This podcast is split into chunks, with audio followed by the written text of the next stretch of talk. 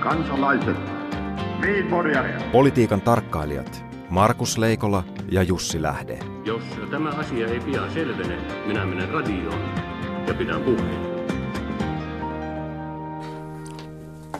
Terve Markus. Terve Jussi. Tiedätkö mitä? Politiikassa ei kannata enää puhua lehmänkaupoista ollenkaan. Ja, Nyt ja. puhutaan hevoskaupoista. No niinpä tietysti. Nimittäin, nimittäin tuota, jos poliitikko haluaa kuitenkaan- menestyä, niin kannattaa ostaa hevonen. Tai edes osa. Ja saako perustella? No kyllä, tämä vähän kaipaa perustaa. Öö, Juha Rehula, Mika Lintilä, Timo Soini, Kai Mykkänen, Jari Leppä. mikä yhdistää kaikkia. Viisi hevosministeriä. Eli, eli tässä Minä menen Arkadianmäelle tuonne kuule trailerin kanssa ja rupean myymään. Ja mä, jokainen poliitikko, joka ei ole päässyt ministeriksi, niin katsoko itseään syvälle Eli peiliin. siis ja, hevosministeri on saman verran kuin naisministeri. Juuri näin. Tähän muuttuu tämä tasapaino kesäkuussa, kun Annika Saarikko korvaa Rehulan. Ellei siihen, sitten siihen onnistu. mennessä, Anni, An, Annika, Niin. tuota, minäpä tulen tuota käymään siellä Turun puolessa. Voit vaikka Lohelan Marjalta kysellä, että miltä se hevosen omistaminen tuntuu. Mutta mitä tulee ministereihin muuten, niin nimethän eivät nyt sitten tällä kertaa olleet, olleet yllätyksiä. Tota, mielenkiintoista on sen sijaan se, että kuinka, mitä kaikkea tässä koplattiin ja millä lailla. Tarkoitatko nyt, että EUsta on tullut kulttuuriasia vai? En, sitä en tarkoita millään lailla, vaan tarkoitan nimenomaan sitä, että tämä tarkoittaa, siis ensin, ensinnäkin se on hyvin poikke, tässä, tässä tapahtuu kaksi poikkeuksellista asiaa, No. joista ensimmäinen on se, että samassa ministeriössä, eli ulkoministeriössä on kahden eri puolueen ministeriöitä. Yleensä siinä vaiheessa, kun on, on pidetty, pidetty tärkeänä, että nämä jakaantuu sillä lailla, että jos samassa ministeriössä on useampia ministereitä, ne ovat eri puolueista. Ja samaan, samoinhan jokaisella puolueella on myös varjoministerit, jotka seuraavat jonkun toisen ministeriön toimintaa. Ja, ja, ja nyt siellä on kaksi ministeriä ulkoministeriössä, mutta ei ole mitenkään varma, että niitä on kaksi enää, enää, enää tuon öö, persu- puoluekokouksen jälkeen. Minulla on tähän selitys. Kerro heti. Suomessa on hallituksessa enää yksi puolue. Ja sen nimi on hallituspuolue. Nimittäin kaikkien eh, nykyisten hallituspuolueiden kaikki, tehtävä, kaikki toimenpiteet eh, tähtäävät yhteen ainoa asiaan, eli hallituksen koossa pysymiseen. Se on totta. Toinen mielenkiintoinen asia oli sitten tämä, mistä muun muassa Helsingin Sanomatkin kyllä huomautti. Eli, eli palautettiin, palautettiin tuota viskaalit itse valvomaan itseään. Eli kun tarkoitus alun perin oli se, että hal, koko omistajaohjausyksikkö perustettiin valtioneuvoston kanslian siksi, että näiden yritysten valvonta olisi eri paikassa kuin omistus. Ja nyt luotetaan siihen, että Mika Lintilän vasen puoli ei tiedä, mitä vasen, vasen käsi ei tiedä, mitä oikea käsi tekee jatkossa. Se olisi niin kuin tavoite. Mm, Tähän on aika monen poliitikon kohdalla luotettu aiemminkin. Kyllä, ja hyvin on käynyt. Mutta tota, tota- kolmas, kolmas mielenkiintoinen asia, mikä tässä tapahtuu, on se, että et ihmettelen vain, että kukaan ei, ole, yle, kukaan ei ole huolissaan millään lailla ollut siitä, että kuinka Kimmo Tiilikainen jaksaa kahden salkun kanssa, kuinka Sanni Granlaasonen ja vielä nainen on jaksanut kahta eri salkkua. Ainoastaan, ainoastaan keski-ikäisen terveen miehen Jari Lindströmin voinnista on kannettu huolta. Ajatteletko, että tässä nyt keski-ikäistä miestä on jotenkin sorrettu? En ajattele, että on sorrettu, mutta ajattelen sitä, että perusteet ovat eri, eri tapauksissa. Se on totta. Mutta tuota, kulttuuri, kulttuuri tuota on nyt sitten Sampo Terhon käsissä ja täytyy sanoa, että kulttuuri on kansainvälinen asia. Ja kulttuuri koskee kaikki, mitä maailmalla on nyt. Kun mennään maailmalle kulttuuripiireihin, niin nyt on, kuule Markus, nyt on maahanmuuttokritiikkiä. No, Nyt on todellista maahanmuuttokritiikkiä ja vieläpä kulttuurin saralta kovimmasta tekijäkaartista. Elokuvaohjaaja Ridley Scott on ilmoittanut, että uh, aliens are out there and one day they'll, they'll come for us. Eli, eli tuota, hän, hän varoittaa nyt siitä, että tämä ET-elokuvan uh, luoma kuva uh, alieneista on kaikkea muuta kuin, kuin oikea ja ne ei ole mitään lempeitä. alien elokuvien luomasta alien kuvasta. Hän, niin, ja, ja tota, hän sanoi, että hän uskoo ö, niin kuin ylivertaisiin otuksiin. Mutta tiedätkö, miksi tätä muukalaiset tulevat voisi tässä tapauksessa kutsua? No. Mutu. Mä, tai, tämä on nyt todellinen mututuntuma, mutta, mutta tuota niin, tämä on, tää on kuitenkin aika sanotaan, että 79 vuoden eh, iässä, niin Tämä on ohjaajan, tämä on ohjaajan versio. Tämä on ohjaajan versio. Mitenköhän tämä ei liity siihen, että... Tietysti jos kysytään Hollywood-tuotteilta, niin niitä tulee sitten useampaakin laatua ja luultavasti ne kohtaavat joko piirroshahmoja matkalla, matkalla tänne tuota vielä. Että sikäli tietysti ohjaajan, ohjaajan, ohjaajan ja, ja tuottajan versiot eroavat toisista ja loppukädessä leikkaajan versio ratkaisee minkä näköisiä leikkauksia tuota, tähän avaruuden ulkomaalaisten ulkoolentojen kotouttamiseen tehdään, niin se tulee olemaan ratkaisevassa asemassa. Niin, no sitten... Eikö olisi parempi kuitenkin ottaa niitä tota, avaru- ulkoavaruuden olioita Tarkoitat... siellä, mistä he ovat lähellä sitä, missä, missä he ovat peräisin? Tarkoitatko nyt näitä pieniä vihreitä miehiä ja naisia? Niin, lähetetään Marsiin raketti tutkimaan asiaa tuonne puoliväliin tai, tai tuota, puoliväli, vaan, vaan yksi miljoonasosa matkaa. Mutta, mutta pieniä vihreitä naisia on paljon ja, ja vähän isompia kuin pieniä ehdolla vihreiden puheenjohtajaksi. Jopa, jopa miehiäkin, vaikka Kyllä. nyt on ollut mies, mies paikallaan pitkään. Ja itse ainakin odotan uutisia, uutisia tuolta Keski-Suomen suunnalta. Epäilenpä, että ei montaa hetkeä mene siihen, kun, kun tuota Touko Aalto – liittyy tuota. Ja minä, minulla on nyt sellainen olo. Tarkoitat nyt sitä, että Touko Aalto on ehdokas ehdokas, mutta kun pian hän on myös puheenjohtaja ehdokas. Kyllä joo, ja mulla on kukaan nyt sellainen olo, että tässä vihreissä, niin tässä on nyt sellainen suomalainen media, nyt on etelän media muhii omassa kuplassaan, koska nyt on, nyt on sellainen... Tarkoitat siis, että kuntavaaleissa tapahtui muutakin kuin Helsingin pormestaripeli? Kuntavaaleissa tapahtui todella paljon muutakin.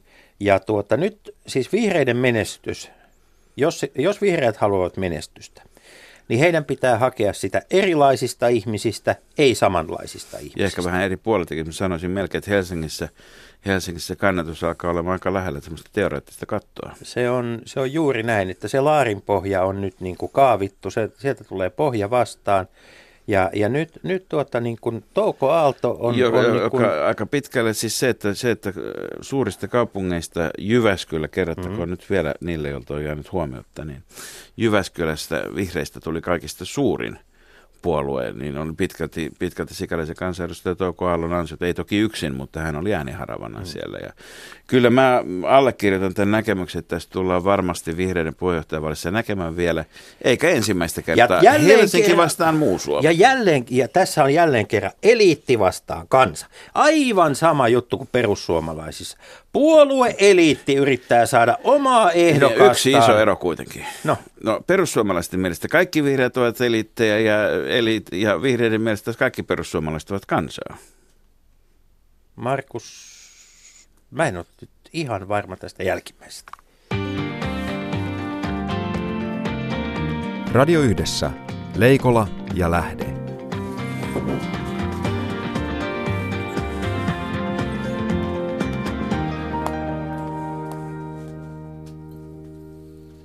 Ja tänään puhumme siitä, mistä ei voi ilman, ilman tuota tekopuhetta puhua. Puhumme niistä teoista, joita tekevät robotit puolestamme ja älystä, jolla keinoäly hoitaa ajattelunkin pian puolestamme. Ja vieraana täällä on elinkeinoelämän valtuuskunnan johtaja ja tuore Veikkausliigan johtaja Matti Apunen. Tervetuloa. Oi kiitos, kiitos.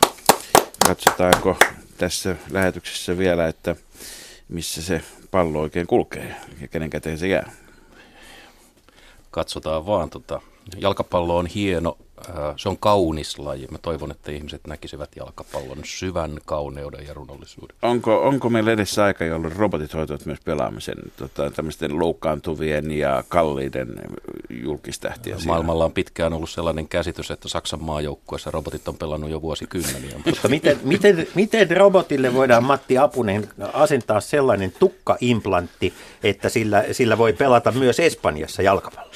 Tämä on ihmisten viimeinen, tota, viimeinen linnake, joo, se on Ronaldon tukka. Ja tervetuloa myös psykologiprofessori Jötte Nyman, joka olet, olet tuota, tutkinut monen muotoista paitsi neuropsykologiaa, mutta myöskin ihmisten ja koneiden välistä vuorovaikutusta. Niin ja ihmistä. Ihmistä. ihmistä. No, Ei unohdeta ihmistä. Tervetuloa.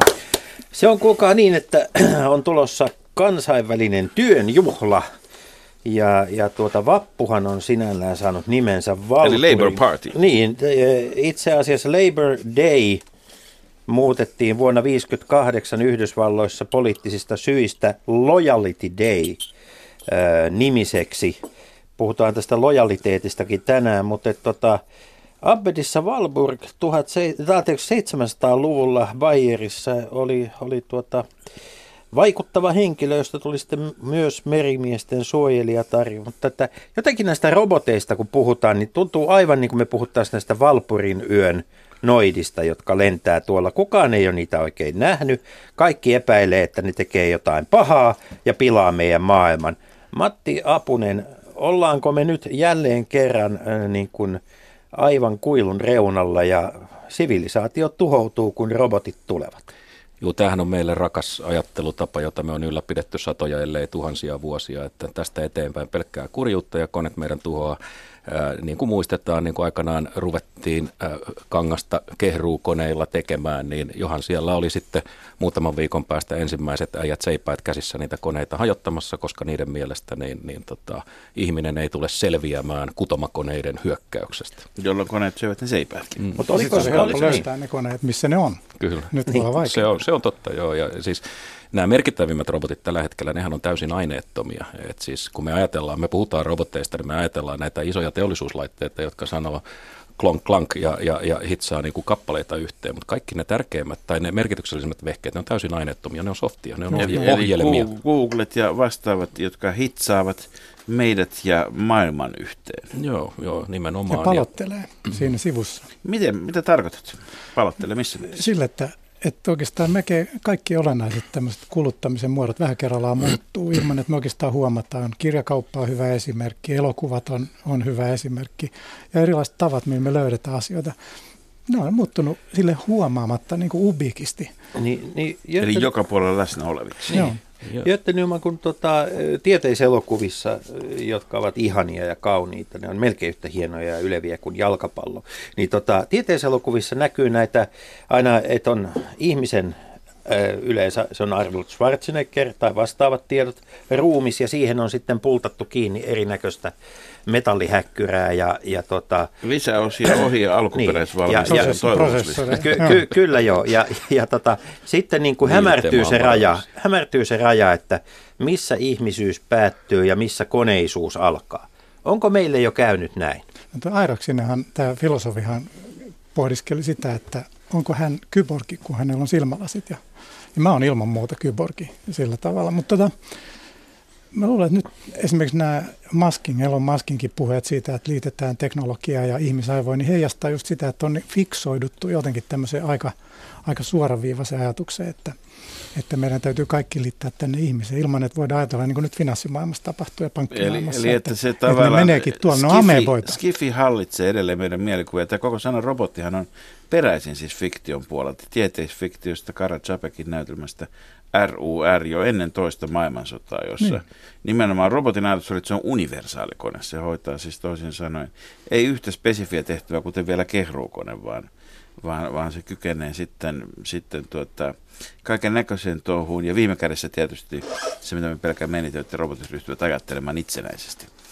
Hoitako Google, Google tai Facebook jo ajattelua meidän puolesta?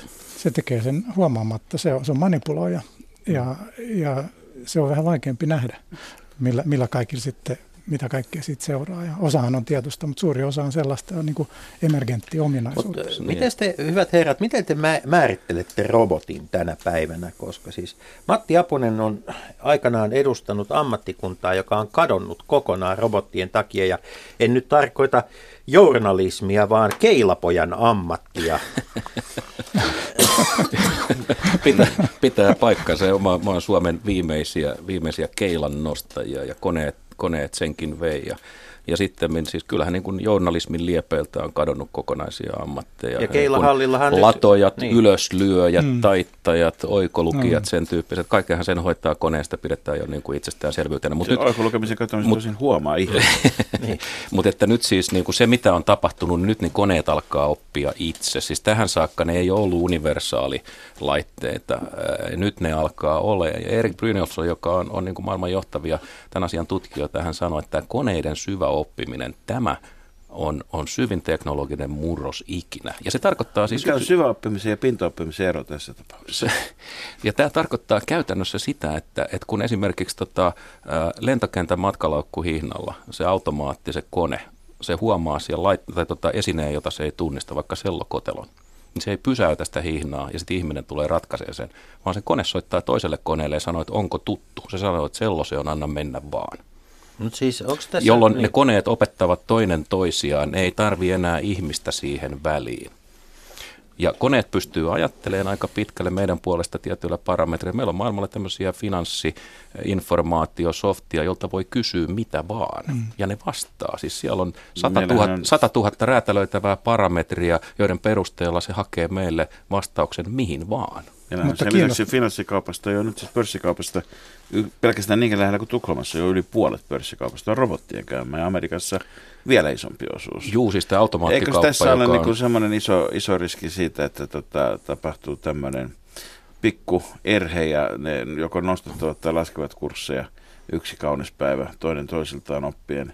Siis, siis mikä takaa se, että robotit eivät ryhdy keinottelemaan? Mm alkaisivat siis toisin sanoen käyttäytyä niin kuin ihmiset käyttävät. Niin, jos kerran tarkoitus on opettaa. Niin, siis, joo, tämä, tämä, on, tämä on ihan todellinen ongelma, tämä naakkaparvi-ongelma, että kun yksi lähtee johonkin suuntaan, niin kaikki mm. hyökkää samaan suuntaan, ja sitten taas kun joku muuttaa kulkua, niin kaikki tulee Ja tosi nopeasti. Ja tosi todella, nopeasti. todella, todella nopeasti. Mutta tässä on yksi kiinnostava semmoinen uusi linja, joka ei ole vielä oikein lähtenyt käyntiin. Siis nämä syväoppimismallit, missä on näitä neuro, neuraaliverkko keinotekoisia verkkomalleja, jotka on juuri niitä oppivia järjestelmiä, syväoppijoita, deep net ja mitä kaikki. Eli että siinä ei ole vain yksin takaisin kytkentä, vaan, vaan asiat heijastuvat monen eri suuntaan. Eri, eri, eri abstraktiotasoja. Mutta ne ei osaa kertoa ihmisille, että mitä mä oon tästä tekemässä. Siis se oppiva verkko ei osaa puhua sen ihmisen kanssa. Kuule, että mä teen nyt tällaisia juttuja ja mulla on vähän niin kuin tämmöinen tunne. Ja MITissä nyt sitten tutkijat on yrittänyt kehittää jotakin semmoista mallia, että voitaisiinko me jutella, että ei ole semmoisia black boxeja vaan, hmm. jolloin voisi ehkä vähän päästä niin kuin sanoa, että hei, ootko nyt niin kuin ihan varma, että... Niin, ja ensin siinä koneen vieressä ja pähkäilit, että mitä ihmettä toi kone tekee. Niin, sit, kun, sit, kun ne se oppii puhumaan... Se ilmoittaa vaan, että mä ajattelen, ole hiljaa. Ei, kun sitten kun ne oppii puhumaan meille, ne ilmoittaa ensimmäiseksi, että tämä on tosi tylsä. tosi ei kiinnosta niin, tämä, mitä niin. mä teen. Ante, anteeksi nyt, mutta, mutta, mutta mä, haluaisin, mä haluaisin nyt tässä romuttaa yhden merkittävän myytin, joka on niin kuin hyvin voimakas esimerkiksi niin kuin varsinkin nyt naisten keskuudessa, kun naisilla on sellainen käsitys, että kun miehet kerääntyvät, niin että he juttelevat jostain asioista, keskustelevat. Mutta sehän on hirveän usein siis tämmöistä, niin, siis tämmöistä urahtelua, siis tällaista niin kuin, tämmöistä tota niin kuin, ö... Se on ymmärtävää urahtelua. Niin, se on informaatiopurske, Jussi, jossa, kyllä, johon kyllä. on ladattu lyhyen kyllä, sykäykseen kyllä. paljon tietoa. Joten pystyykö, pystyykö, pystyykö, koneet, pystyykö koneet siis jossain vaiheessa tämän tyyppiseen viestintään, joka, joka, joka ei kulje ikään kuin, niin kuin, äh, ikään kuin tämmöisen niin kuin kirjoitetun tai muulla tavalla äh, kerrotun tiedon kautta? Pystyykö kone aistimaan esimerkiksi ihmisen ilmeitä, eleitä – Mulla on tästä semmoinen hyvä kysymys sattumalta. Mä oon ollut tuolla Japanissa e-Toyotalla yhdessä hankkeessa mukana. Niin sinne on, jos katsoo nyt tämän Japanin Toyotan uutta konseptiautoa, niin siellä on semmoinen geometrinen olio, joka vähän pullistelee ja heittää hikipisaroita ja muita. Ja se lukee sun erilaisia tiloja ja toimintatapoja, mutta se myös kommunikoi sille vähän niin kuin urahtelevat miehet tiedäksi, että, että se voi sanoakin jotain, mutta se oikeastaan niin kuin vähän heiluttaa päätänsä. Ja, ja, itse asiassa tyypillinen, tyypillinen niin koneen kommunikaatiotapa, että se väläyttää jotain valoa tai vaihtaa valon toiseksi. Liikennevaloista no. alkaen mä tarkoitan, että koneethan viestii meille jatkuvasti vaikka mitä. Tai sitten tota, se tai ihmis, tärähtely, ja, tai, tai lopettaa tärähtely, jolloin me voimme ajatella, että siellä on joku vikana. Tai sitten nousee Et savuja. Siis, kyllä tätä nonverbaalia viestintää koneella on tähänkin asti ollut aika paljon. Mutta siis tämä ihmisten ilmeiden lukeminen, niin, niin sehän on koneelle nykyisin, niin jos ei nyt yksinkertaista, niin se alkaa olla jo ihan niin kuin rutiini. Et vielä muutama vuosi mm. sitten me oltiin tilanteessa, jossa ihmiset oli selvästi parempia tunnistamaan esimerkiksi kasvoja, niin kuin no. toisia ihmisiä. Ja, ja, ja kas... edistynyt paljon. Ja se on, se on siis aivan, aivan jättiläismäisen. Ja tällä hetkellä niin koneet on parempia tunnistaa ihmisten kasvoja kuin, kuin ihmiset. Ja se tarkoittaa sitä, että ne pystyy tunnistamaan myös tunteita. ja ää, maailmalla on softia, jotka pystyy erottamaan esimerkiksi sen, että puhuuko ää, jossain tietyssä tapauksessa äiti lapselleen vai jollekulle muulle ihmiselle, koska hänen äänensä mm. muuttuu hiukan, hän, hän käyttää vähän erilaista ääntä. Koneet, koneet sanoo, että, että, että tota, piece of cake, helppo homma. Poli- poliittisiin keskusteluihin nämä on seuraa se, että me voidaan ajatella silloin, että esimerkiksi pääsy päiväkodista hakemaan, joka tällä hetkellä on hyvinkin tarkkaan säädetty, kuka saa hakea lapsen päiväkodista, se tapahtuisi äänentunnistuksella. Että jos osaa puhua sille lapselle ystävällisesti, kuten lapselle puhutaan, niin pääsee siitä portista läpi muuten. Mutta meillä on siis automaattiset tuota, tunnistukset jo passi passi, passitarkastuksessa, passiporteissa. Sama voitaisiin ajatella niin kuin, tuota, näitä turvapaikanhakijoita, että voisi tarkastella ei paitsi he, tuota, heidän niin kuin biometrisiä ominaisuuksien sormenjälkiä, ja, mutta onko heillä ystävälliset aikeet? Onko, onko niin kuin, tota, sen näköinen henkilö, että hän aikoo tulla tekemään työtä tänne hymykasvoillaan?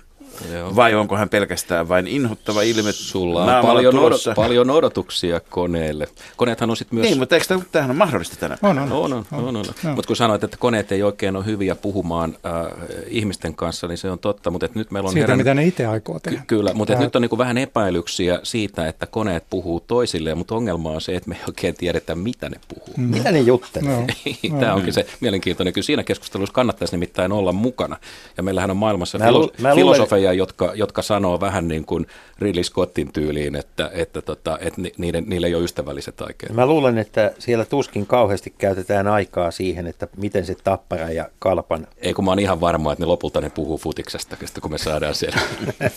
Mutta tuota... mut, tiedä, mut, mut tässä on se hyvä kysymys, tiedämmekö ylipäätään, missä tämä koneiden välinen kommunikaatio tapahtuu, jos ne loppuvat jatkuvasti syvä, ja jos ne eivät halua että jos niillä on siis sen verran vapaita tahtoa, että ne eivät halua kauheasti tämän seurata niiden keskustelua, pystyvätkö ne siirtämään sen myöskin sitten no jonnekin meidän ulottuvuuteen? Tämä on juuri se Nick, Nick Boostremin, joka on siis Oxfordissa toimiva ää, filosofi, joka on ennustanut tätä, tätä niin kuin ihmislajin tuhoutumista koneiden kautta, niin, niin mm. niin, niin tämä on se Boostremin perus, perus Tämä on kaikissa science fictionissa, missä koneet ottaa vallan.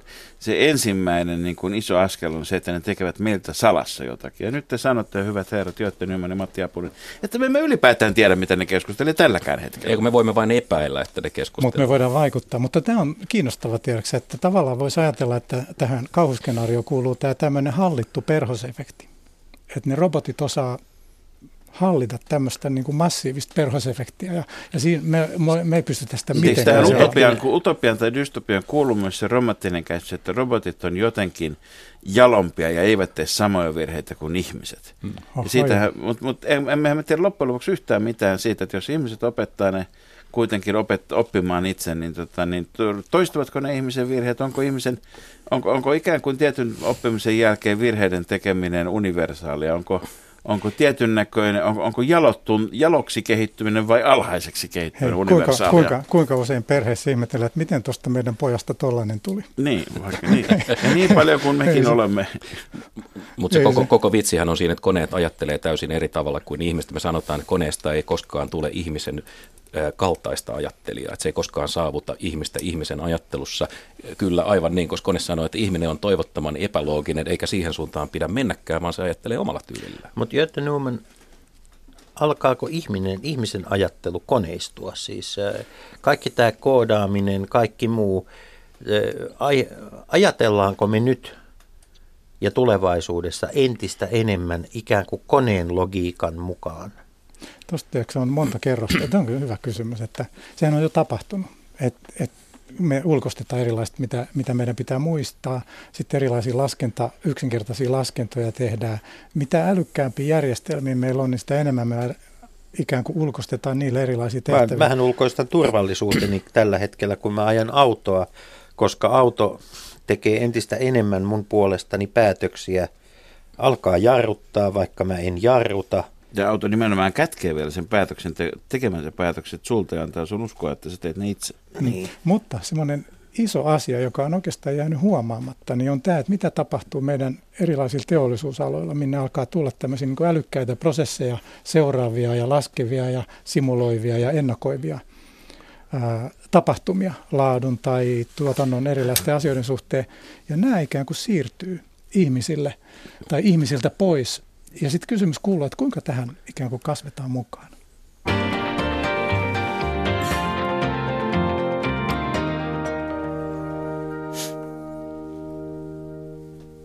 robotti ja työ. Tuota, Matti Apunen ja, ja Göte Nyman, onko tämä massatyöttömyys robottien syytä? Mm, siis eihän meillä nyt ole massatyöttömyyttä, meillä on, meillä on vain vakavaa rakenteellista työttömyyttä. Ja tämähän on nyt tämä, tämä suuri, suuri kysymys, että, tota, että meidän pitää nyt erottaa toisistaan se, että et, et viekö koneet, robotit, automaatio, viekö ne meiltä työpaikkoja vai työtä. Ne vievät työpaikkoja, työpaikkoja tuhoutuu, niin kuin luovassa tuhossa kuuluukin tuhoutua, ja uusia tulee tilalle, mutta teknologinen kehitys ei vie työtä. Eikö? Jos, jos, niin. jos se veisi työtä, niin silloin meillä valitsisi todellinen massatyöttömyys. 90 prosenttia ihmisistä olisi, olisi vähintäänkin työttömänä, jos kaikki nämä aikaisemmat teknologiset murrokset veisi työn. Ne vie työpaikkoja, se on totta. Eikö niin, että tällä hetkellä Suomessa syntyy työpaikkoja keskimäärin eniten sinne, missä on eniten robotteja? Äh, no tämä... Niin kuin maantieteellisesti. Joo, joo, mutta että siis mitä, mitä ne robotit nyt sitten on? Tämä on, tämä on musta tosi mielenkiintoinen tämä Uuden kaupungin autotehtaan tapaus. Sinne palkataan äh, niin kuin valtava määrä uusia ihmisiä, jotka kokoaa autoja. Jonka, siinä on? jonka, kuulostaa ihan 1800-luvulta. Aivan oikein. Ja siellä on myös robotteja, mutta että robotit hitsaa sitä runkoa, mutta sitten kun mennään näihin niin kuin hienomekaanisempiin juttuihin, niin ihminen on edelleen, se on kilpailukykyinen. Siellä, siellä on, mä oon käynyt siellä katsomassa ja siellä tehdään todella niin kuin, siellä, siellä on taitavia ihmisiä, jotka tekee niin kuin hienoa duunia. Mitä, ja, ne, ja siellä... mitä ne tekee ne ihmiset ja onko heidän työpanoksensa vain ensimmäiset seuraavat viisi vuotta käytettävissä ja sen jälkeen robotilla korvattavissa? Ja kun kysymys on siitä, että kun me rakennetaan tällainen automaatio, niin kuin robottilinja, sen linjan rakentaminen on kallista ja sen muuttaminen on tosi vaikeaa. Ihminen on edelleen erittäin joustava olento, kun sulla tulee joku muutos siihen automalliin ihminen pystyy adaptoitumaan saman tien.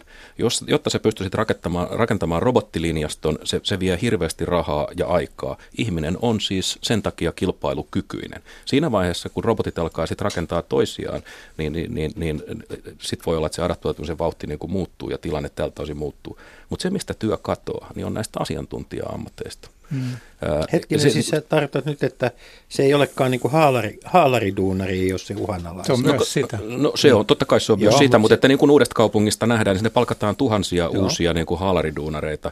Mutta sitten tämmöiset asiantuntijatehtävät, jotka perustuu datan murskaamiseen – et meillä on tämmöistä keskijohdon niin kuin, ä, analyytikkojengiä, jonka tehtävä on kerätä, murskata, jalostaa tietoa niin kuin ylemmän päätöksenteon tarpeisiin. Ne on vaikeuksissa, koska tässä koneet on ylivoimaisia. Tämä ison datan käsittely... toimittajat ovat jo hävinneet. Aivan oikein. Mutta tähän perustuu myöskin se, että ihmiset tekevät entistä enemmän vapaaehtoistyötä. Siis milloinkaan aikaisemmin ihmiskunnassa ole tehty yhtä paljon palkatonta työtä yhteisen hyvän eteen talkoilla kuin nyt. Joo, ja tämä on iso pointti, jonka, jonka, jonka mulle huomautti, josta mulle huomautti siis taloustieteen nobelisti Bengt Holmström, joka sanoi, että nyt me ollaan ensimmäistä kertaa siinä tilanteessa, että niin tämä työnjaon erikoistuminen on tietyllä tavalla niin kuin loppunut. Tähän saakkahan me menty siihen, että ihminen tekee yhä kapeampaa ja spesifimpää duunia. Nyt se on päättynyt, ehkä kääntynyt jopa taaksepäin. Et me tehdään, me tehdään tota pankkitoimihenkilön töitä ja matkatoimistovirkailijan töitä ja niin edelleen. Me käytetään paljon aikaa sellaiseen. Ja tämä on minusta tosi, tosi mielenkiintoinen havainto. Tästä oli muuten semmoinen, siinä oikeastaan kaksi tämmöistä tutkimusorientaatioa. Jenkeissä on arvioitu näitä, että kuinka monelta ikään kuin tämä työ tai niin kuin titteli tai asema on uhattuna joku 50 prosenttia nykyisistä työpaikoista tässä mielessä. Ja sitten OECD taas on katsonut tämmöisiä työtehtäviä. Ja siellä taas päätyy siihen, että uhattuna on vain 9 prosenttia. Ja se ajatus on se, että, että niin kuin nopeasti pystytään siirtymään erilaisiin tehtäviin. Robotit ottaa tiettyjä, mutta ihmiset voi ottaa tietynlaisia. Työn sisältö muuttuu, mutta, mutta aika monella vielä titteli Mutta sitten semmoinen tosi iso... Niin kuin on ollut iso... tähänkin asti. Siis eihän sellaista ammattia juuri lienekään, jos työn sisältö olisi viimeiset 40 vuotta ollut Just sama. Niin. Mutta sitten semmoinen iso kansainvälinen kehityskulku tässä on, että justiin näissä vähemmän kehittyneissä maissa, missä on paljon ikään kuin matalan koulutustason väkeä töissä, niin sinne tämä robotisaatio saattaa iskeä tosi kovalla voimalla ja nopeasti. Ja vähiten uhattuja esimerkiksi on Suomi ja Viro ja, ja jotakin muita vastaavia maita, koska meillä on se korkeakoulutustaso ja työn, työskentelyn ikään kuin sisältö ja taso on erilainen. Ja, ja, ja sitten, jotta, jotta tämä ei olisi liian niin kuin yksinkertaista, nyt täytyy koko ajan pitää mielessä myös se, että me, me helposti ajatellaan tätä ä, asetelmaa niin, että on ihminen tai kone. että tekeekö tämän työn ihminen vai kone. Ja, ja usein se relevantti kysymys on, että, että, että, että tota, sen tekee ihminen ja kone. Siis se kone täydentää ihmisen kyvykkyyksiä ja itse asiassa ne suurimmat kehitysaskeleet saadaan, saadaan siitä, että et, et, et, tota, Jötte tota, toimii yhdessä jonkun sellaisen softan kanssa, että heidän, heidän niin kuin yhteinen tuottavuutensa kasvaa niin kuin eksponentiaalisesti. Joku psykorobo. Niin, niin, no. niin tota, ja, ja tämä on se juttu. Me päästään siis tähän supertuottavuuden äh, tontille.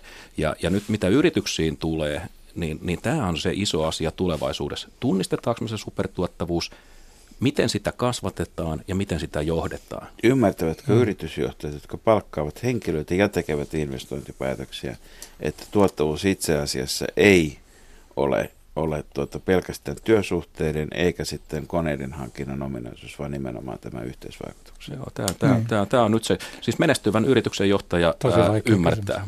Kuinka paljon Matti Apunen ä, elinkeinoelämässä sitten robotiikka tuo sellaista rakennemuutosta, että – että robotit ja e, tavallaan se robottiosaaminen, robottien hallinta ei olekaan sen vanhakantaisesti ajateltuna tehtaan itsensä hallinnassa, vaan sen omistaa jokin toinen, jokin ulkopuolinen taho. Mm.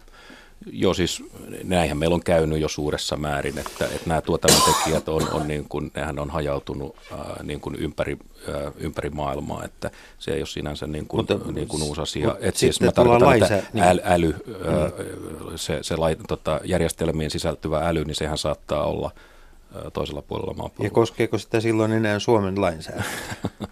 No joo, se, on, se onkin mielenkiintoinen kysymys. Se, se ei ole ihan valvoa vaikka koskisikin. Joo, niin. ei ole Mutta tämä on iso, iso uhka, jota nyt sitten täytyisi valmistautua siihen, että miten jos tulee Googlet ja Facebook-tyyppiset kehitykset, että yksinkertaisesti ne ajautuu nopeasti harvoihin käsiin tämmöiset mm. järjestelmät, koska ne on niin vaativia ja sitten ne markkinat on niin hurjia. Ja sitten tapahtuu niin kuin mitä Googlekin teki, että sitten alkaa tapahtua hurja tuho lähimaisemissa.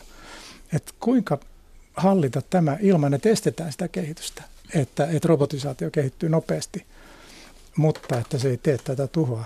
Nythän tämmöisiä säätömekanismeja ei oikeastaan ole mitään, jotka estäisi tällaista robotisaation keskittymistä harvoihin käsiin. Joku ajattelee, että se on, niin kuin, tulee olemaan niin joka paikassa ikään kuin avoin järjestelmä. Lähinnä kun, meillä on kun, se, että EU ja Yhdysvaltain niin kuin poliittisessa johdossa yritetään ylläpitää dialogia näiden datajättien kanssa – Joo, mutta se on kai niin kuin paras, mihin tällä hetkellä. Kunhan ratkaisu niin. ei ole se, että sitten sit kaikki on niin kuin valtion käsissä. Että, että, että kyllä mä niin kuin edelleen uskoisin, että markkinatalous on se ratkaisu niin kuin tässäkin. Ja niin kuin on nähty, niin tällaiset, tällaiset tota, oligopolit ja monopolit on, on aina ennemmin tai myöhemmin tuhoutuneet ää, niin kuin markkinoiden oman, oman paineen voimasta. Toki meillä on myös erilaisia markkinatalousmaita. Esimerkiksi yksi syy, mitä varten nämä data, data tuota, firmat panevat näitä datafarmeja Suomeen johtuu siitä, että Suomi ei ole Venäjä, mutta lähellä Venäjää. Toisin sanoen, jos haluat venäläiset, tota, heidän kasvava datakäyttönsä asiakkaaksi, mutta jonkinnäköisen regulaation piiriin, niin kannattaa perustaa se farmi lähelle, lähelle Venäjän rajaa, eli Suomeen. Suomeen. Tota, meillä iso osa maa, maapallon väestöstä asuu maissa, jotka ovat kaikkea muuta kuin normaaleja, normaaleja markkinatalousmaita, ja näissä – näissä sekä data, datapuolen Ikävä että kyllä. sitten tämän tekn, teknologis, niin kuin, niin kuin tota, manuaalisen robotiikan kehitys on kuitenkin paljon nopeampaa kuin stagnatoituvassa vanhassa Mutta Euroopassa. vielä palaisin tähän kysymykseen, että miten tätä säätelyä pitäisi tehdä, että kun on tavallaan tämmöinen niin porkkana-ajattelu ja keppiajattelu, nythän on Gateskin varmaan vähän heittänyt huulta, että hei verotetaan robottiveroja ja muita. Ja nyt pitäisi löytää joku semmoinen tapa, jolla – jolla varustaudutaan kuitenkin siihen riskiin, että työntekijöitä alkaa yhtäkkiä mm. kadota ja, tai työtä alkaa kadota. Ja että se ratkaisu ei tuhoa sitä robotin tuomaa Just niin. E-, etua. Ja, ja nyt sitten hyvä kysymys, että minkälainen malli tällainen voisi olla? Karhinenhan OPsta vähän niin kuin ennakoi tätä, kun hän sanoi, että OP vähän mm. laajentaa toimialueitaan, koska on löydettävä sellaisia alueita, missä tämä väki voi toimia ja missä voidaan tehdä bisnestä, kun itse asiassa tulee aika paljon koneistusta, automatiikkaa. Hmm. Ja, ja mitä tämä muualla voisi merkitä? Robottive- robottivero on mun mielestä tämä Gatesin ajatus, niin tota, se, se, on, se on hyvä tarkoittava tyypillinen vasemmistolainen yleisratkaisu kaikkiin maailman ongelmiin. Mutta että Pitäisikö ajatella paljon, toisinpäin? Va- Pitäisikö kikysopimusten sijaan niin tota, antaa veron huojennuksia niille, jotka hankkivat sellaisia robotteja, jotka yhdessä ihmistyövoiman kanssa nostavat työvoimaa tuottavuutta. hyvä, sitä. hyvä. Nyt, eri, eri, nyt, hyvä. Nyt, no. nyt, nyt sä alat olla asian ytimessä, kyllä. Jos ja, me puhumme, ja, emme, emme ihmistyövoiman korvaavasta, vaan juuri tästä niin. kooperatiivisesta kollaboraatio Tässä verossahan ongelma on juuri, juuri vähän se, että me ei niin kuin tiedetä, että mitkä näistä koneista niin kuin täydellisesti korvaa ihmisiä ja mitkä täydentää ihmisen eikö kyvykkyyttä. Hel- eikö se ole helppoa, Matti? Annetaan joku koneen laskea tämä sen, sen ne laskee helposti, kun tota, koneethan pystyy, tai, tai nämä softathan pystyy nykyään hoitamaan täydellisesti alusta loppuun ihmisen rekrytointiprosessi prosessin, mikä on musta aika jäätävää ja, ja arvioimaan sen ihmisen suoritusta ja päättämään sitten myöhemmin, että, että saako se ihminen jatkaa vai korvataanko hänet, hänet niin kuin koneella. Mutta tästä robottiverosta vielä, että musta niin kuin robotisaatio on tällä hetkellä meillä liian hidasta, ei liian nopeata. Ja, ja taivas varjelle semmoisesta tilanteesta, että vuonna 2030 robotisaatio ei ole Suomessa edennyt, koska silloin meidän tuottavuus on niin huonoa, että me ollaan todella liemässä tämän, tämän, tämän huoltosuhteen ja kaikkien maailman asioiden kanssa. Verot hidastaa tätä kehitystä, siksi tällainen äh, universaalin robotin verottaminen on huono idea. Matti, no, niin. Matti Apunen, mitä pitäisi tehdä, että robotisaatio ö, Suomessa kiihtyisi? Minkälaisia toimenpiteitä, mitä, mitä pitäisi tehdä tai mitä pitäisi ymmärtää olla tekemättä? No siis meidän täytyisi pitää kuitenkin mahdollisimman, siis eri asia on se, että miten me edistetään tätä teknologista niin kuin kehitystä. Se, se on niin kuin kysymys sinänsä, mutta jos me puhutaan edelleen tästä niin kuin ihmissuhteesta, niin meidän täytyy pitää edelleen tietysti niin kuin hyvin suuri määrä, mahdollisimman suuri määrä ihmisiä työmarkkinoilla. Miten se parhaiten tapahtuu? Ja mä itse uskon sellaiseen, sellaiseen malliin, jossa tota, me, me annetaan niin kuin markkinoiden määrätä ihmisten palkkaa tuottavuuden perusteella, mutta maksetaan siihen sitten yhteiskuntana päälle tällainen henkilökohtainen matalapalkkalisä, joka, jolla niin kuin kompensoidaan sitä kuilua sen, sen, sen tuottavuuspalkan ja sitten, sitten näiden niin kuin realisten elinkustannusten Eli välillä. perustulo siis, erään kaltainen? No se ei ole ihan perustulo, koska tämän mm. alla on aina se työsuoritus. Sitten me vaan maksetaan siihen tykö jotain niin, että se ihminen selviää ja se on siis esimerkki, jos sun työ, tuottavuus on, on tota kahdeksan euroa, ja, ja, ja vaaditaan 10 euron palkkaa, niin yhteiskunnan edullisempaa maksaa se 2 euroa erotusta kuin 6 euroa työttömyyskorvausta, jolloin ihminen on jo ajettu ulos työmarkkinoilta ja sen takaisin pääseminen on tosi vaikeaa. Me, niin kuin tällaisilla keinoilla meidän täytyisi nyt, nyt niin kuin edetä. Sitten mä uskon, että jonain päivänä me tullaan uudestaan niin kuin tarkastelemaan esimerkiksi tasaveroa. Se tulee olemaan jonain päivänä. Hetkinen, nyt puhutaan tästä paluusta työmarkkinoilla, niin eikö koneet voisi myös edistää? Eikö meidän tulisi kehittää robotteja ja koneita, jotka auttavat ihmisiä työmarkkinoille? Ja värittää työmarkkinoita ja synnyttää erilaisia uusia Opas, tarpeita. Opastaa syvä opettaa myös ihmisiä. Ei mm. Mutta paras ratkaisu olisi se, että me kehitettäisiin sellainen softa, joka auttaisi, tota, joka toimisi julkisen sektorin päätöksenteossa, istuisi tota, noin hallituksen kabinetin nurkassa ja urahtelisi sieltä ja tekisi näitä laskelmia ja ilmoittaa sieltä aikaa ajoin, että henkilökohtainen matalapalkkatuki on hyvä idea. Mutta yksi semmoinen juttu, mikä, joka on semmoista realismia jo tänään, ja mä oon itsekin ollut myös kiinnostavassa hankkeessa mukana, missä yritetään tuoda tämmöistä huippuälykästä teknologiaa prosessiteollisuuteen.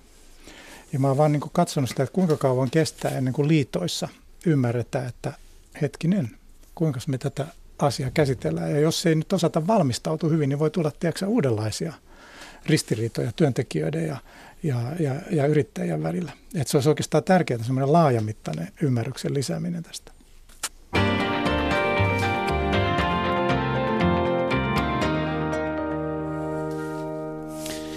Lähetystä kuuntelette on Leikola ja Lähde.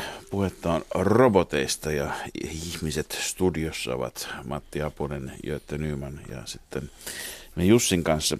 Tuota, Jötte, kun sanoit, että tässä on tämmöistä uuden, uuden kaltaista myöskin työntekijöiden ja, ja, ja tota, työnantajien välistä ristikkäisyyttä, niin sit samaan aikaan meillä kaikkein eniten lisääntyy työpaikat tai työllisy, työllistyminen tällä hetkellä yksinyrittäjien joukossa. Suomessa on jo melkein 300 000 ja vähän aikaa sitten oli vain 100 000.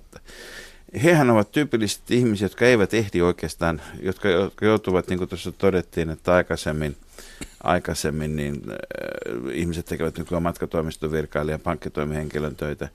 Nämä ihmiset ovat niitä, jotka ehtivät hädintuskin edes tehdä sitä omaa työtään, koska joutuvat tekemään kaiken työn. Eikö meillä ole paljon sellaisia tilanteita, joissa kerta kaikkiaan sitä niin kun ei ole aikaa ottaa koneista lisää tehoja irti silloin, kun nämä työyhteisöt pirstoutuu pienemmiksi – meillä on, meillä on entistä vähemmän ihmisiä suurtu, kuitenkin niin kuin suurissa mm. tehtaissa ja vanhanaikaisissa työpaikoissa, joissa työyhteisö juuri tämän työn ja on eriytymisen myötä. Niin eikö tässä ole samaan aikaan käynnissä tämä niin tuottavuuden laskeva kehitys? Mutta miten tämä nyt menee? Että, että tähän oikeastaan kysymys on, että annetaanko me niin kuin tapahtua sen, että robotit ikään kuin vallottaa tämmöisiä niin kuin vahvoja teollisia, tuotannollisia palvelualoja, vai tuleeko sitten tämmöinen laajempi matto ja avoin, nopeasti monistuva järjestelmä, jossa oikeastaan, jos ajattelee sitä yksinyrittäjän kurjuutta, mäkin itse pyörittänyt sitä omaa yritystä monta vuotta, niin ymmärtää, että kaikki se infra, kaiken näköinen valmistelu ja, ja erilainen lisäasiantuntemuksen hankkiminen, niin se on murhaa ja kallista ja hidasta. Mm.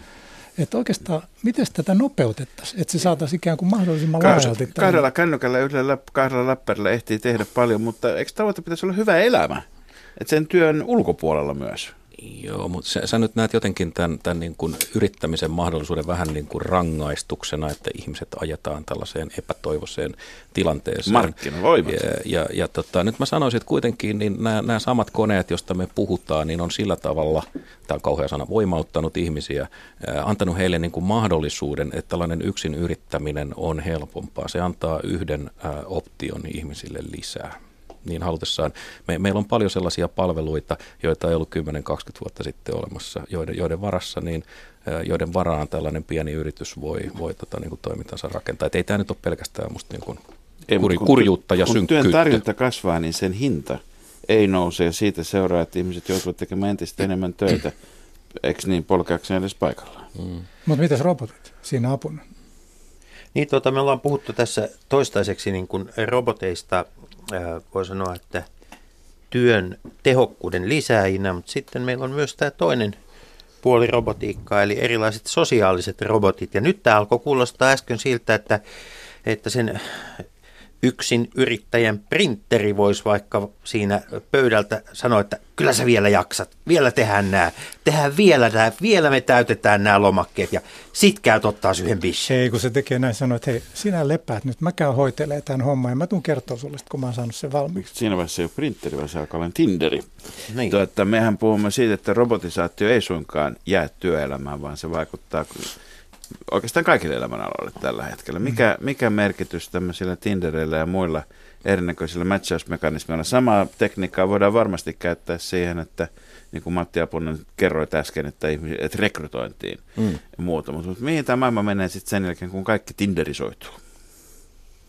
Nyt tässä silloin, kun roboteista, muistaakseni silloin siinä näytelmässäkin, niin oli tämmöistä kauhukuvaa robotisaatiosta ja, ja sitten oli sen tyyppistä ajatusta, että se on ikään kuin ihmiskunnan tuho ja ihmisyyden tuho.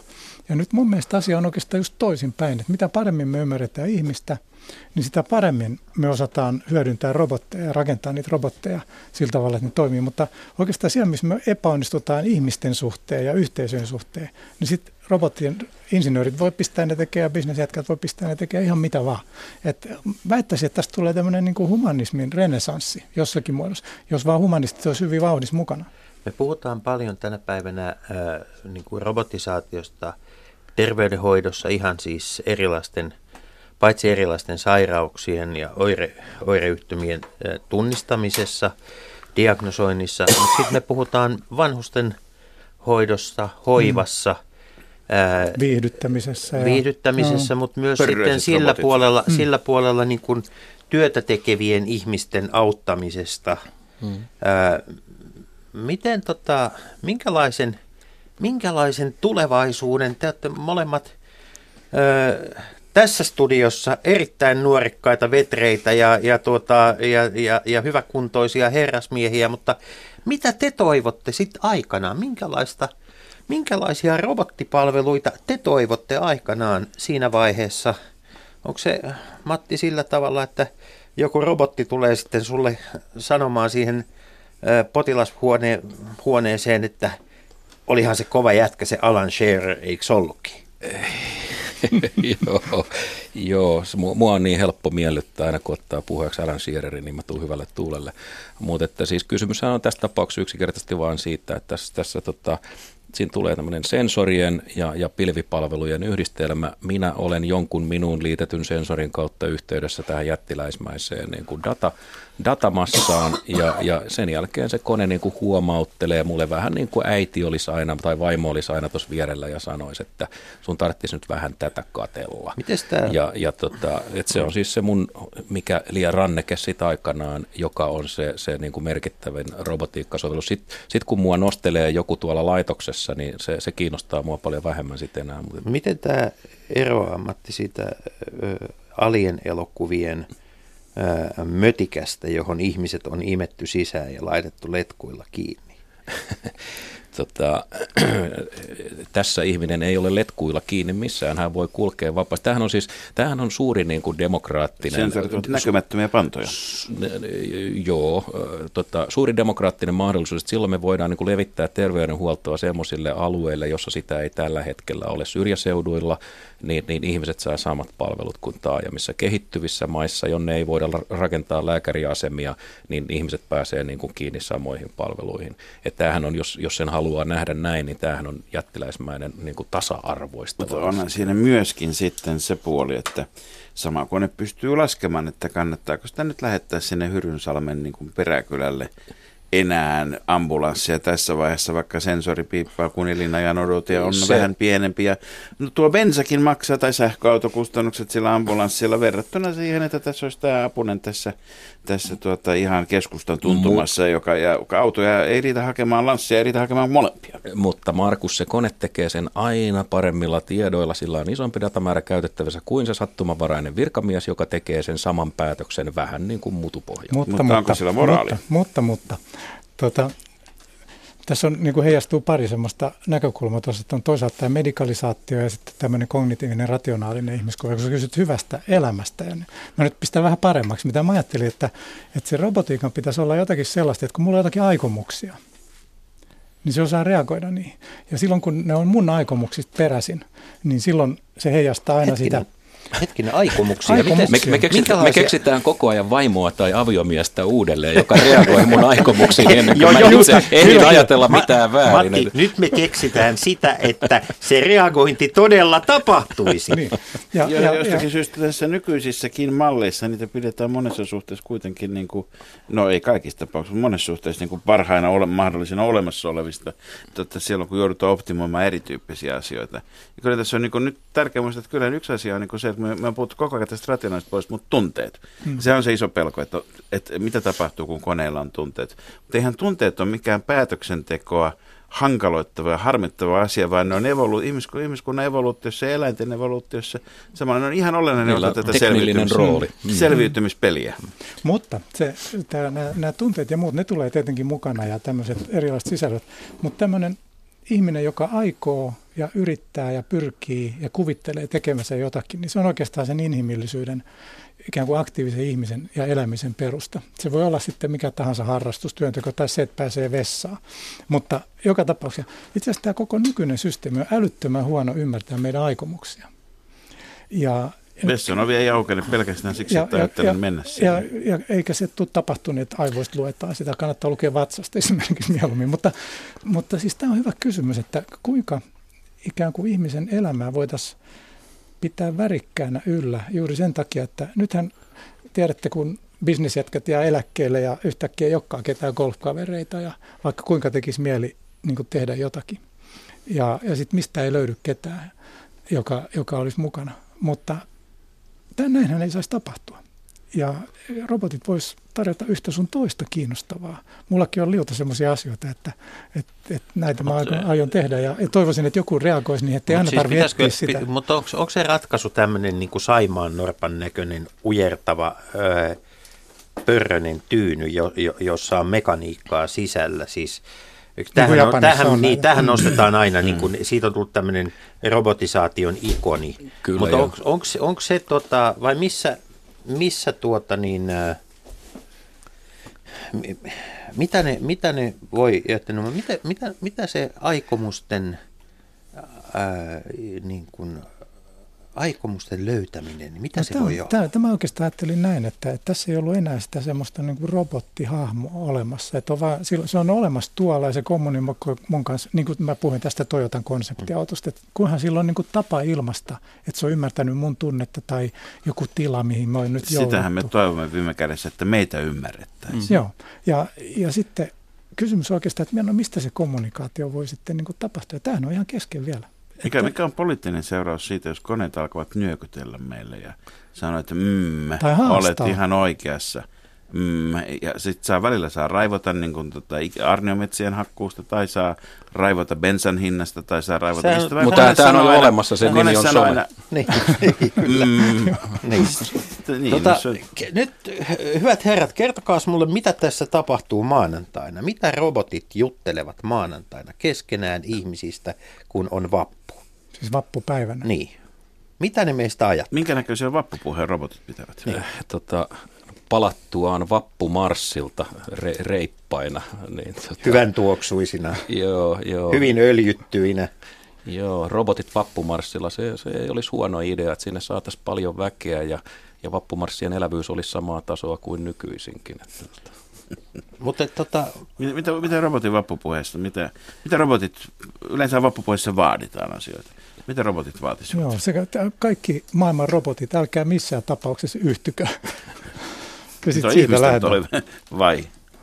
Ja tämähän on, tämä on muuten hyvä kysymys, että, että jos haluaa mennä tähän kysymykseen, että, että mitä sitä robottia, kun mistä me puhutaan, että jos otettaisiin kaikki erilaiset ihmisenä olemisen muodot ja roolit, niin mistä me aina milloinkin puhutaan, kun sanotaan robotti? Mm. Kiihtyisikö robotti ihmisen epäloogisesti, ihminen ajattelee niin tota, mutkikkaasti, hankalasti ja usein, usein väärin? Vaatisiko hän selkeämpää, vaatisiko robotti selkeämpää ajattelua? Niin. En mä usko, mä luulen, että se vaan hoitaisi oman hommansa. Vaatiminen onkin itse asiassa, tämä onkin mielenkiintoinen juttu. Se tarkoitat Siis- roboteilta. että- Niin, että, Mm. että, että se, että robotti alkaisi vaatimaan jotain, sehän on sen, sen lajin niin kuin, tota, älyllinen prosessi, että siihen on vielä Mm, matkaa. että ryhdistäydy, mieti. Niin. Siis kyllähän ihminen on parhaimmillaan vaatiessaan kaiken näköistä ja tultuaan valituksi Yhdysvaltain Juu, ja- presidentiksi ja paljon muuta pitämällä meidän- huolen, että ei mitään tästä pystytä tekemään. Ja kun katsotaan Suomen politiikkaa, niin paljon muutahan me ei enää osata tehdäkään kuin vaatia. Niin, ehkä, ehkä se on meille ihmisille ominaista. Mutta jos haluaisi nostaa nyt sitten vielä vähän tälle pilvitasolle, mä luin tämmöisen kiinnostavan artikkelin yhdestä semmoisesta tekoälyryhmästä, jotka on miettinyt, että mistä meidän oikeastaan pitäisi pitää huoli, niin heillä oli, mä ottanut mukaan tämmöisen paperin, missä he listas niitä tärkeitä linjauksia jota, ja arvoperustaa, mitä niin kuin robottikehityksessä pitäisi olla mukana. Ja yksi on se, että pitää nähdä, että niiden täytyy tuottaa jotakin yhteistä hyvää. Tavalla tai toisella, mikä se mekanismi sitten on. Ja, ja, ja yhteistä menestymistä, mutta että niissä on inhimillinen kontrolli. Ja, ja että ne tuottaa jotakin yleisempääkin hyvää. No nyt hyvä kysymys, että mistä nämä arvoperustat oikeastaan tässä löytyy? Nythän niitä ei oikeastaan tiedetä. Että No poli- politiikkahan tyypillisesti sitä, että eri arvoperusteet kohtaavat ja ne mitataan niiden voimasuhteet ja sitten määrittyy millä arvoilla mennään mitkäkin neljä vuotta eteenpäin. Voittaja nyt- jää kehään. Ja nyt ei oikeastaan tiedetä. Nyt, nyt ei oikeastaan no tiedetä. robotit, robotit eivät äänestä tai robotit eivät ole vaale ehdolla myöskään. Ehdolla oleminenhan tarkoittaa sama kuin, että paljasta arvoperustansa. Mm. Mutta mä oon vakavissani siitä, että tämä, tämä, niin kuin keinoälyn mukaan ottaminen julkiseen päätöksentekoon, siitä ei juuri kukaan puhu. Ja siellähän on ihan valtavat niin kuin Robotit No. pystyy, siis nämä, nämä älykkäät softat pystyy simuloimaan sellaisia niin kuin asioita, joihin ihmisen, niin kuin lahjakkaankaan ihmisen kapasiteetti ei mitenkään riitä. Nyt Niin silloinhan me saataisiin niin kuin todistetusti parhaita vaihtoehtoja. Täytyy Niin. muistaa, että meillähän on olemassa valtiovarainministeriössä Suomen Pankissa valtavat ennuste, ennustekoneet, jotka laskevat, että mikä meidän kansantaloutemme tulee olemaan, jonka mukaan poliitikot sitten sovittavat omaa toimintansa. Että ei se nyt ihan niin ole, etteikö siellä nurkassa No, joku siellä jo joku kone antaa luvan 1,3 prosenttia vai onko se, oliko se 1,4? Että, Ja sitten koulutus. Me ollaan anteeksi kyynisyys. erittäin hyvässä asemassa Suomena. Tästä on hyvä jatkaa kohti vappua ja vielä senkin yli.